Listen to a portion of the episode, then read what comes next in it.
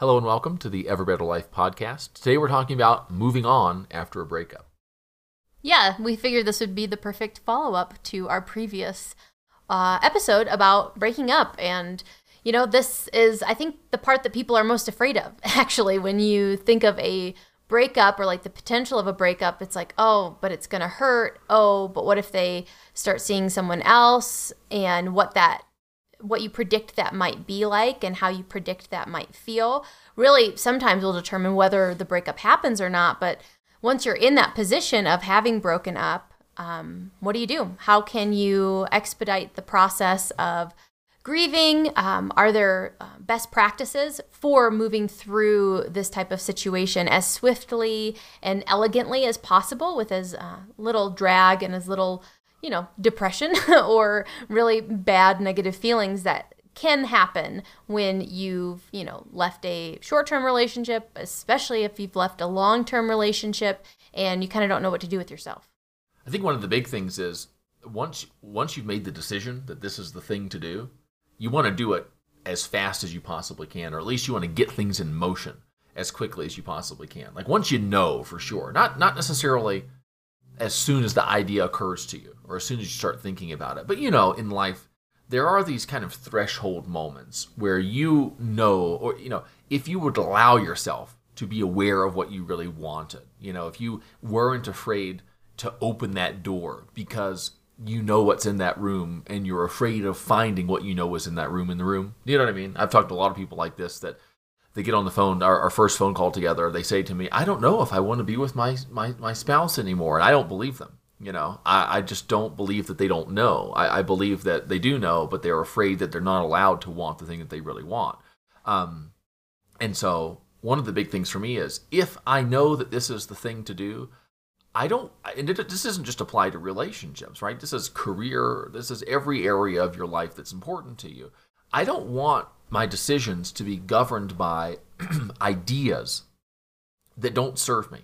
I, I don't want like my life and the things that I choose to do or not do to be determined by fears that I have about my inability to really make it in the context that I want to be in or that my desires would lead me into. And I think that that's like an important personal thing that everybody really would benefit from doing who's in a relationship, who's not in a relationship, whether you think you want out, whether you have no idea if you want out, whether you don't now and might later, or whether you're with the person you're going to be with for the rest of your life.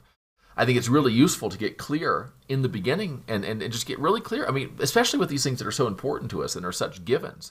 If I realized that this wasn't for me anymore, would I have the courage or would I have the willpower or would I have the determination?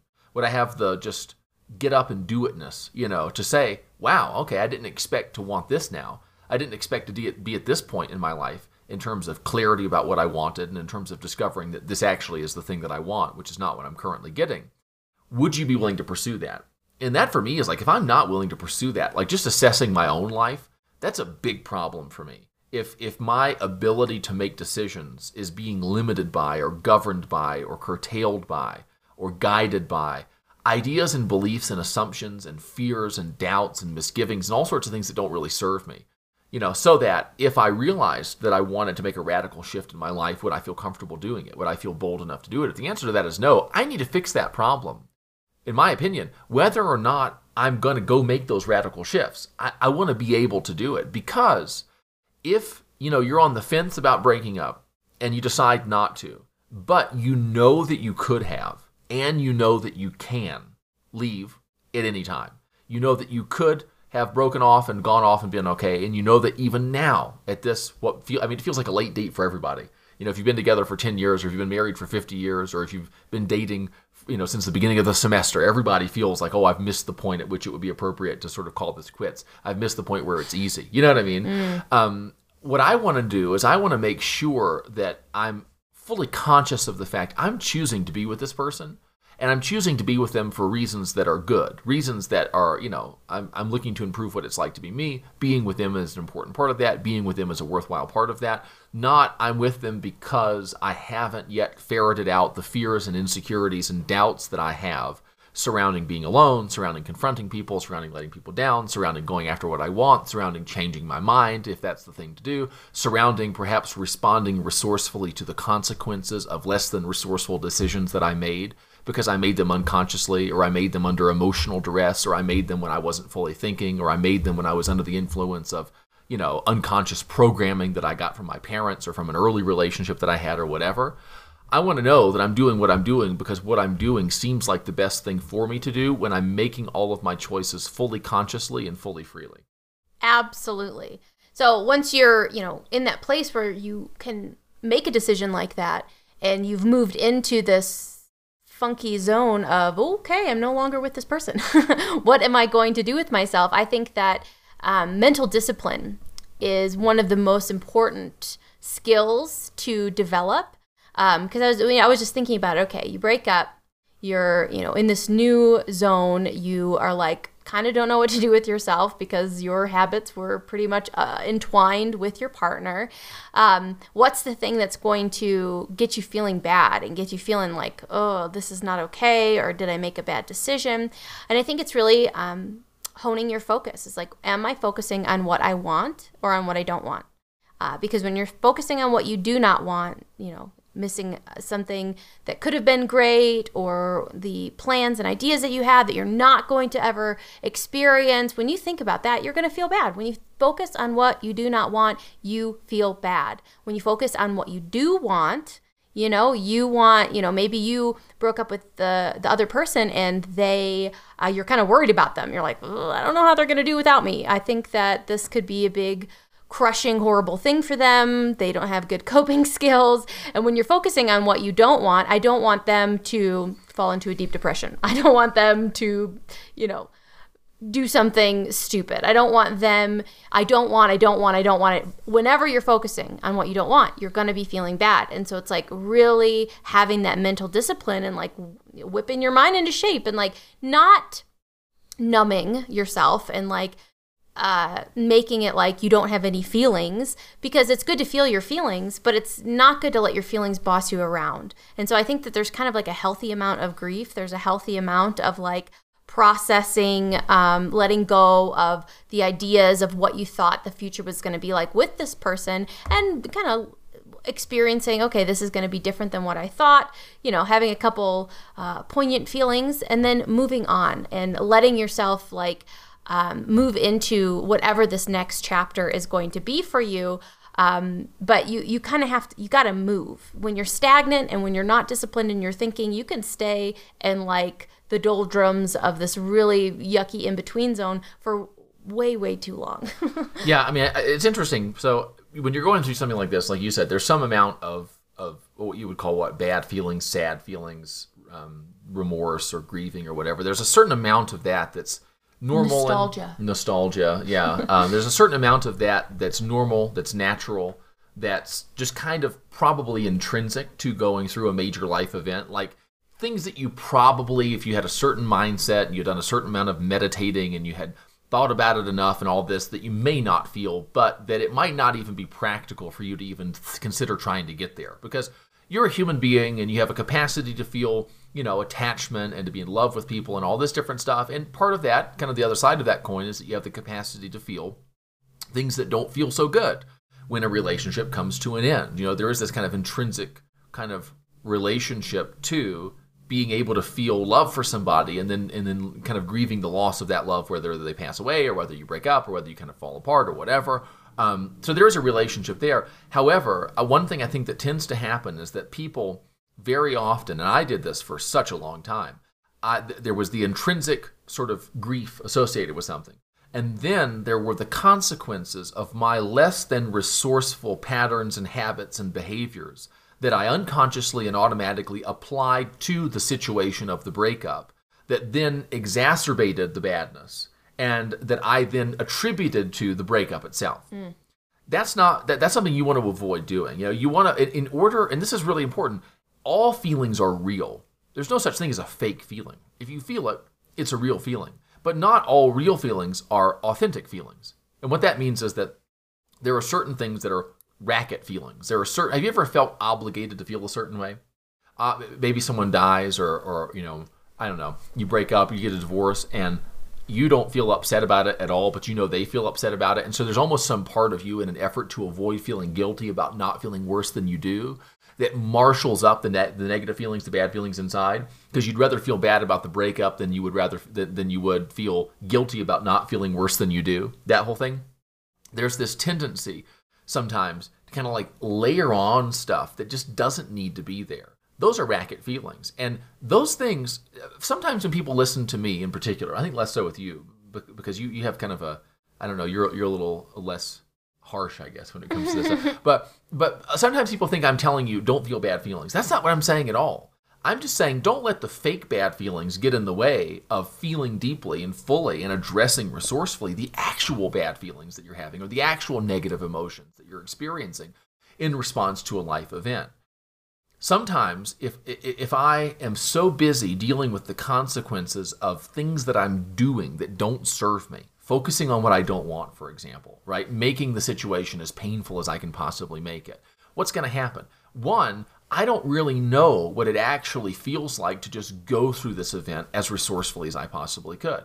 I don't, if every time I go through a breakup, I catastrophize it to the max, either making myself feel rejected or making myself feel guilty for rejecting them, whatever side of the fence I'm on, if I'm creating an intensely negative experience for myself and making it worse than it really needs to be, and making it worse than I need to feel it to be in order to really process it and learn from it and then move on from it, what I'm doing is I'm, first of all, preventing the wound from healing, right? So I, I, I've got a cut on my arm and I want to be really authentic about how much this hurts. And the way that I'm authentic about it is that I take my finger and jam it in the cut. You don't have to do that. That's going to interfere with healing. The other thing it's going to do is it's going to give you a distorted experiential reference point for how bad a cut like that has to hurt.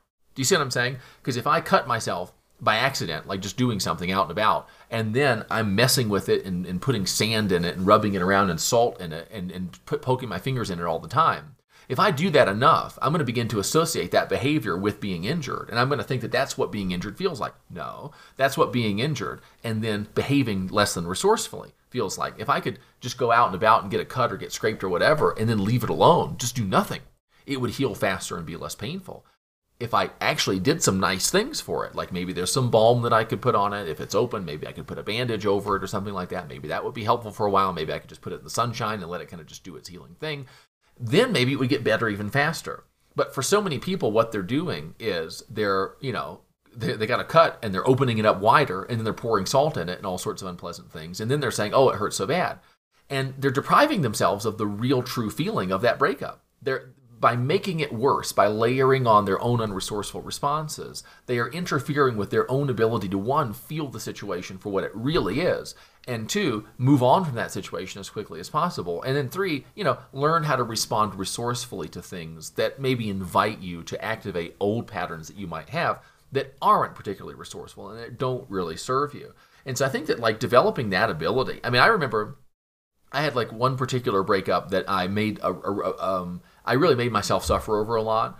And even at the time, it was obvious to me that I was using this as an excuse to be miserable. Like, it, I, I, I could never escape some level of awareness that I don't even really care about this girl that much. I mean, you know, she's great. We spend a lot of time together and all this, but this this suffering that I'm putting myself through is not about her. This is this is my own kind of grotesque self-indulgence.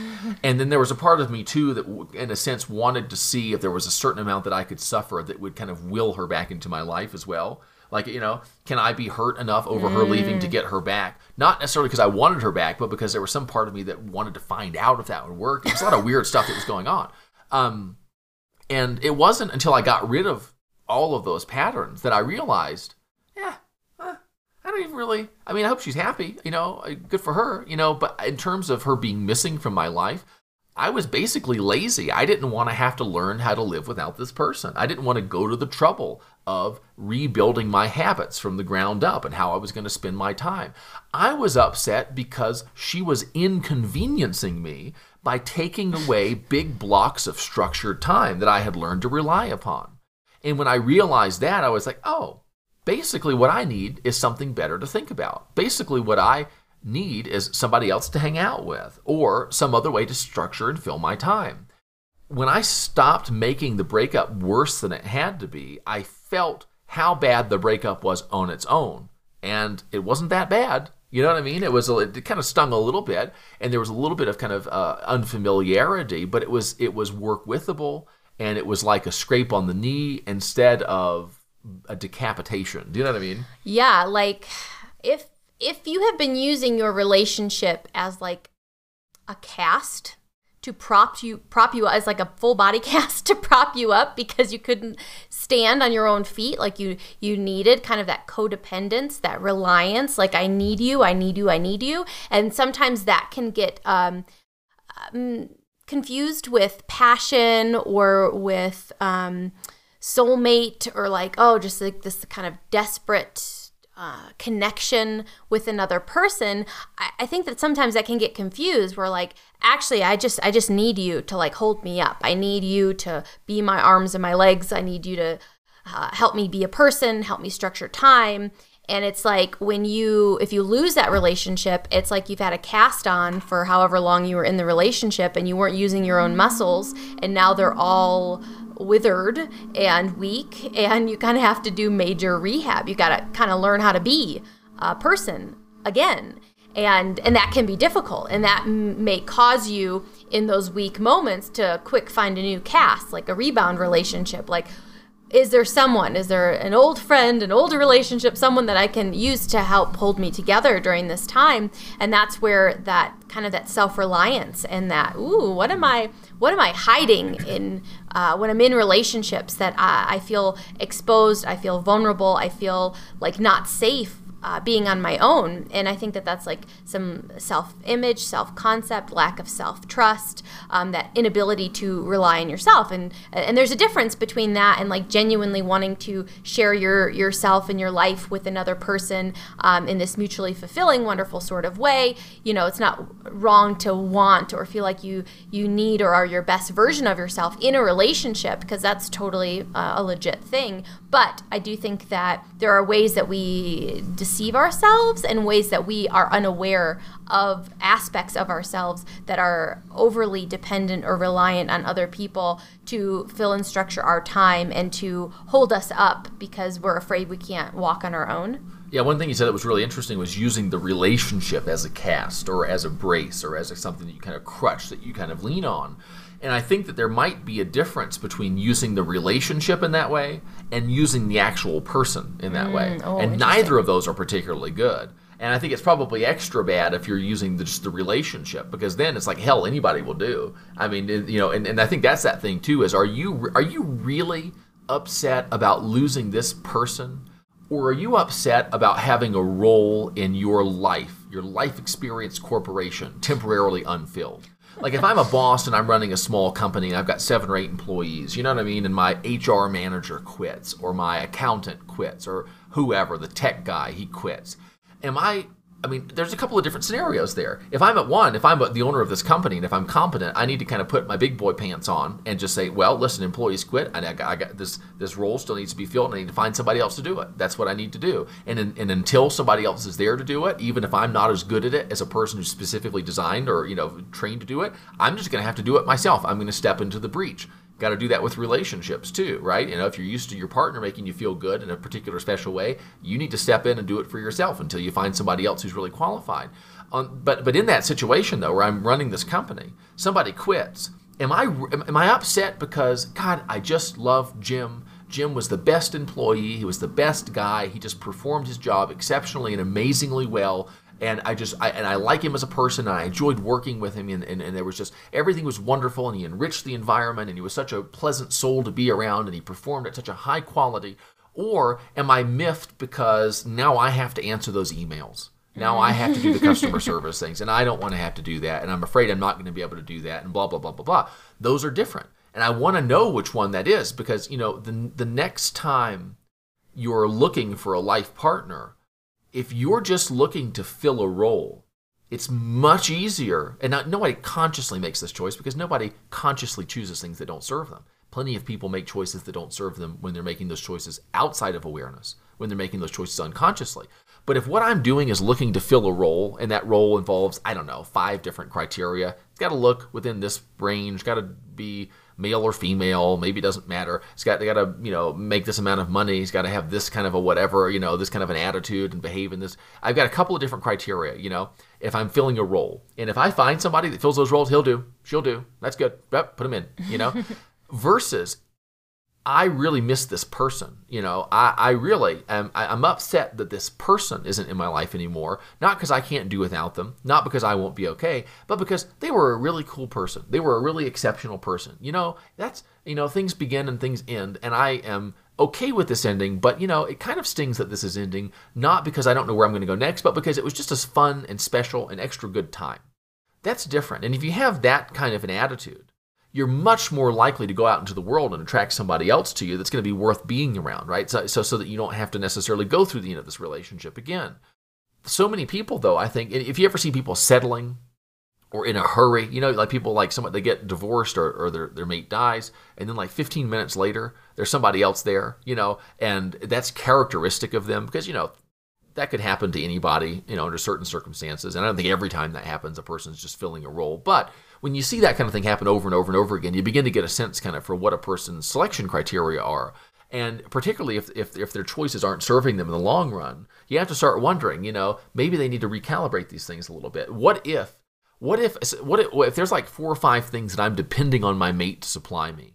What if I got good enough at supplying those things for myself that when and if my partner weren't around anymore for whatever reason, I wasn't in a position where I had to run out and find somebody else ASAP in order to avoid an existential crisis? What if I had not just enough money in my bank account to cover the expenses this month? What if I had 12 or 15 months worth saved up so that if something were to come up and I couldn't work or something like that, I'd be good for a while? What if I was able to supply my own needs existentially?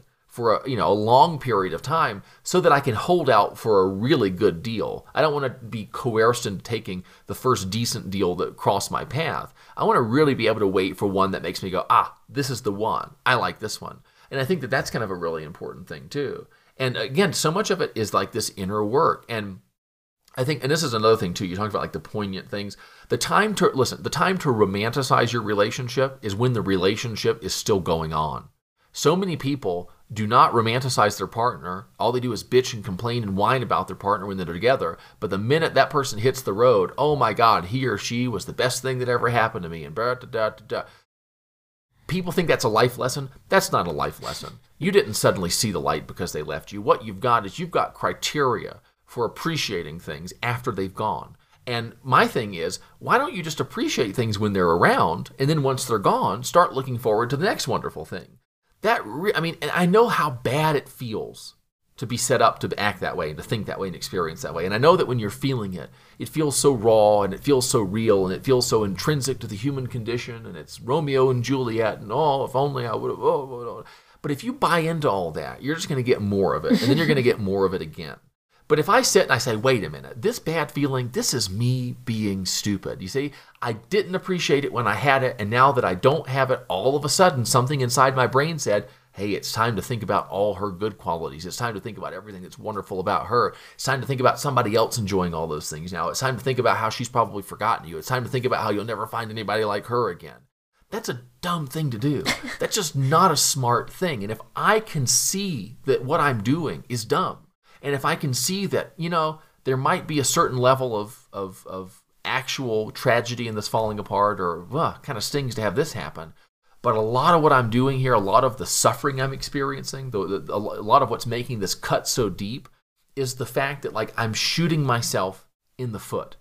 And if I can say, you know what, I'm not going to do this. I'm not going to romanticize this thing post mortem. I'm not going to be a relationship necrophiliac, right? Who doesn't appreciate the whole thing until the thing's dead. Oh I mean, that's a, well, come on.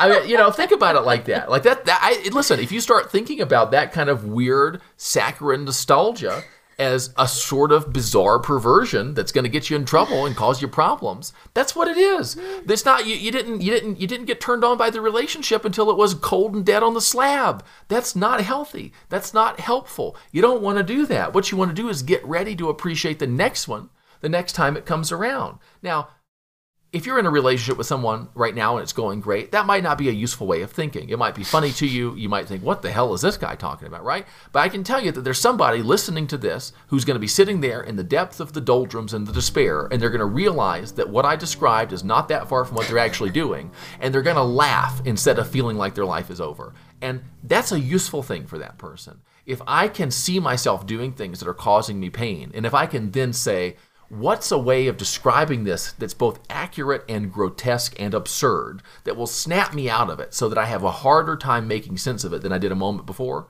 So that it becomes so difficult for me to make sense out of doing what doesn't serve me that I've got no choice really except for to start looking for something that would serve me better. That's a really useful place to go. And if I can get a person to laugh, I know I've kind of got them on the right track. And you ever tried getting somebody to laugh who was determined to be devastated by the end of a relationship?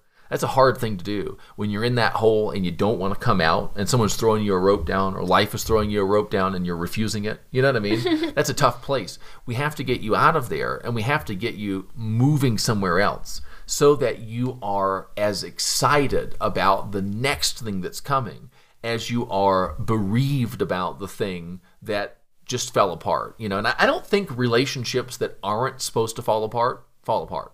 You know, I don't think relationships that are supposed to be great deteriorate. I just don't think that happens. So, you know, it's one of those things that when we're together, everything's wonderful. We can think of it in these romantic terms. Oh, our stars and oh, this and that and my soulmate and blah blah blah blah blah. If that does it for you, whatever you want, to, however you want to describe it, that's wonderful.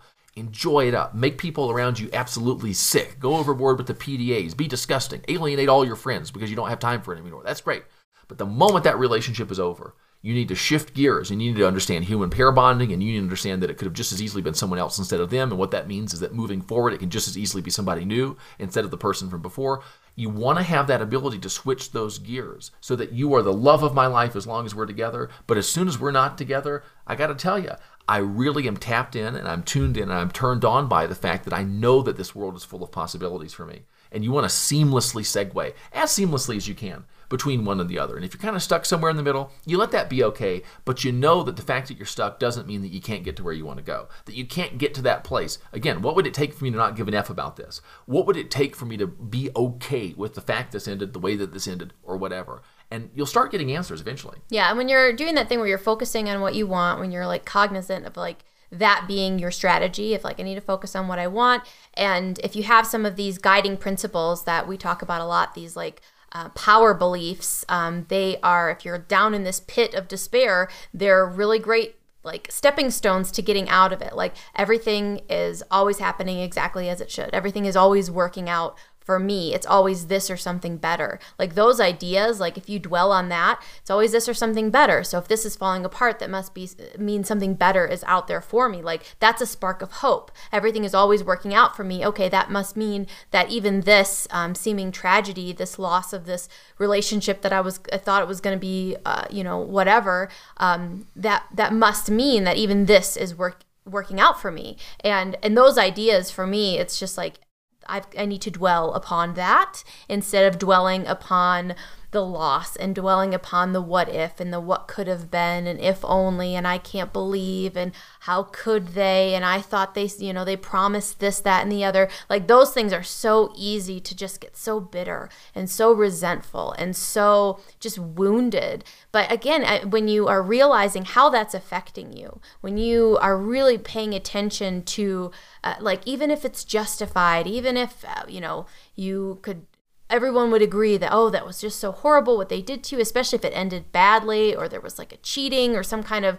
you know something that you just were blindsided by or felt really really hurt about all the more reason all the mm-hmm. more reason to like you know get yourself together you know let or let yourself fall apart that's fine like you know feel it experience it allow it allow it and acknowledge how you're feeling but do not feed it. Don't mm-hmm. feed mm-hmm. It if you don't want it to grow. If you don't want, because again, we think those feelings. Uh, it took me a year. Like my my last relationship, it took me a long time because I kept feeding the nostalgia. I kept feeding the you know the the very over romanticized dramatic movie drama type feelings and so it kept feeling very fresh i kept ripping the scab off. I wouldn't move on, which made this new, you know, my new relationship hell. I, you know, I made a lot of mistakes at that time. I just was not aware or conscious of anything that I was doing. I would have done it very, very differently had I, you know, gone back in time. But, you know, like noticing those patterns and seeing, wow, how easy it is especially if you have kind of a kind of wistful romantic way of doing life and you feel like you're in a movie um, and that's a wonderful thing. That that capacity for that romance that's that's a wonderful ability to have.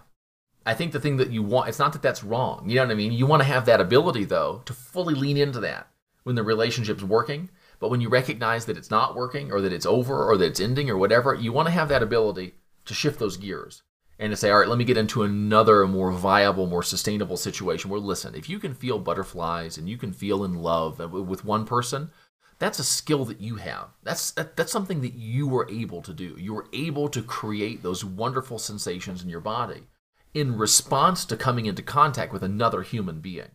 What you don't want to do is give that power away to the human being in response to whom you happen to have first created those feelings or to have created those feelings most intensely. You don't want to do that if that person's gone. You want to realize that you have inside yourself the capacity to go and do something else. I like what you said about feeling it without feeding it. You know, sometimes what I'm going to be feeling is the pain of cauterizing the wound or the consequences of bleeding out. You know, and I think you got to recognize that at some point, which is to say, I mean, it doesn't just hurt to hurt. Sometimes it hurts to say, all right, hurting time is over and it's time to start healing. It's time to start doing something useful because there is that in it's not one or the other. I do think it's a process. Do you know what i mean? And there is that you know those days where you can feel the urge to start doing something new? To stop feeling quite so sorry for yourself? But uh, you know a lot of the times it starts for a legitimate reason but then it picks up so much momentum that it's hard to get off when it's time. And it almost just wants to it's like your brain gets geared up for grief and it takes it past just the healing phase. And it, I mean, your brain gets good at everything that you do you know and it, people want to tell you things like, well, grief is a natural process that everyone has to go through and all this. And there probably is some truth to that, but there's also truth to the fact that we get addicted to things that we do for any period of time. You know, and you can get addicted to, like you said in one of your posts recently, to uh, emotions, just like you get addic- addicted to drugs. I mean, basically, we're talking about the same thing. At a certain level, you get to where the brain is responding to these things similarly. And I think you want to recognize that it's possible to get addicted to emotional pain and it's possible to inadvertently, to unconsciously and unintentionally do things that perpetuate or exacerbate that pain or, or, or make it so that you just stay in that place. And at some point, you got to get a tourniquet on there. At some point, you got to say, listen, the limb is gone. All right? Am I going to live through this or not? The relationship is gone. It's been amputated. It's been blown away. It's been lost. It's, it's, it's, it's done. Do I feel sad about that? Absolutely. Now I need to wrap my belt around the stump here so that I can get to the next place and get some help. I mean, it's I mean, you, it's those gut check moments for a lot of people that are really truly make or break, and you don't have to do this. But what you have to do though is recognize if that moment comes upon you, recognize it, and don't have remorse about moving on. Don't let yourself feel obligated to linger in that sad stage for longer because you think maybe that'll get you back what you lost or whatever. That's always a mistake. That never ever works. You know, you never need to be able to heal faster than, than, than you're capable of healing. What you don't want to do though is make that process longer than it needs to be. And I think a lot of people do that. Some people do it by trying to rush it, and some people do it by actively trying to hold it back. You know, it's like you hurt yourself uh, playing a sport some people cause problems for themselves by rushing back into the sport too quickly. Other people cause problems for themselves because they start resting and then they find out, oh, this rest is kind of nice. And then they kind of get lazy. The body gets good at not moving. And so, because they can't do the full amount of movement they want to do, they can't be working out the way they want to, they can't be training the way they want to, they can't be playing the sport the way they want to, they don't do the rehab exercises they're capable of doing that would help them. And so they end up getting really good at not doing anything. And before you know it, that's mostly what they do. And they lose their desire to even get back to the game. What you want to do, I think, is give yourself that pleasant, sustainable push. And don't bullshit yourself. I think that's a really important thing too. Don't make yourself cry. You know, don't make yourself miserable. Don't you sense those opportunities to be sad or to be upset. And if you feel like you need to, that's different than feeling like I could and like with I, I think about like sneezing like sneezing is always more or less a natural thing right like you can't you can't force a sneeze just conjure it out of nowhere you got to have the, the, the nervous system's got to take over at some point. And there are times when I just have to sneeze, and it wouldn't matter if I had a mouthful of charcoal, you know, mouthwash, and I know because I've actually sneezed it out all over myself before. Um, and but then there are other times when I feel like you know what, if I was in a quiet room all by myself and I had a bright light to look at, I could get myself to sneeze. You know, mm. those are different. and when it comes to breaking down, you know, I need to break down. Fine, go ahead and break down. You know, don't worry about it whether you're in a restaurant or doing a podcast or whatever. Sometimes I sneeze in the most inopportune times, but every time you feel like if the circumstances were perfect, you could probably get yourself to sneeze, it doesn't mean you got to drop what you're doing and run and do it. Mm. And I do think that people sometimes drop what they're doing and run to get as upset as they possibly can because they almost feel obligated to it in a strange way. Does that make mm-hmm, sense? Totally. Yes. Um, that's funny. There's a song. It's a great song. It's by this uh, this girl. Her name's Sigrid, and um, the song's called "Don't Feel Like Crying." And the whole uh, she's like, I know I should be ordering takeout, um, sitting on my couch but I, I don't feel like crying. I, I know that I should. I know that, you know, a person in my situation might be doing that, but I don't feel like doing it right now, so I'm not gonna. Mm-hmm. and it's a really a wonderful song because most breakup songs are about wallowing and sadness and all of the, you know, kind of sad, uh, very nostalgic uh, feelings about a breakup, but this one is very uplifting. It's just, I don't feel like doing that, so I'm just not going to do it. Um, yeah, watching for those obligation feelings of wallowing as well. Um, yeah, so I think you guys, I hope you guys found this helpful. I think that if you uh, have just gone through a breakup, you're going to be fine. Just give it some time, use some of these tools. Uh, get out of that hole. Find some ideas that feel good to think about. Focus on what you want. You know, do your future self a favor by just deciding that you're going to be fine and that uh, you know this or something better. Everything is always working out. It's going to be great for them and great for you. Like you're not missing anything. Um, everything is still falling into place you know like this isn't the end of your life. And uh, yeah so let us know if you guys have any uh, requests for podcast topics. We are still going strong on relationships so we want to help you in any way that we can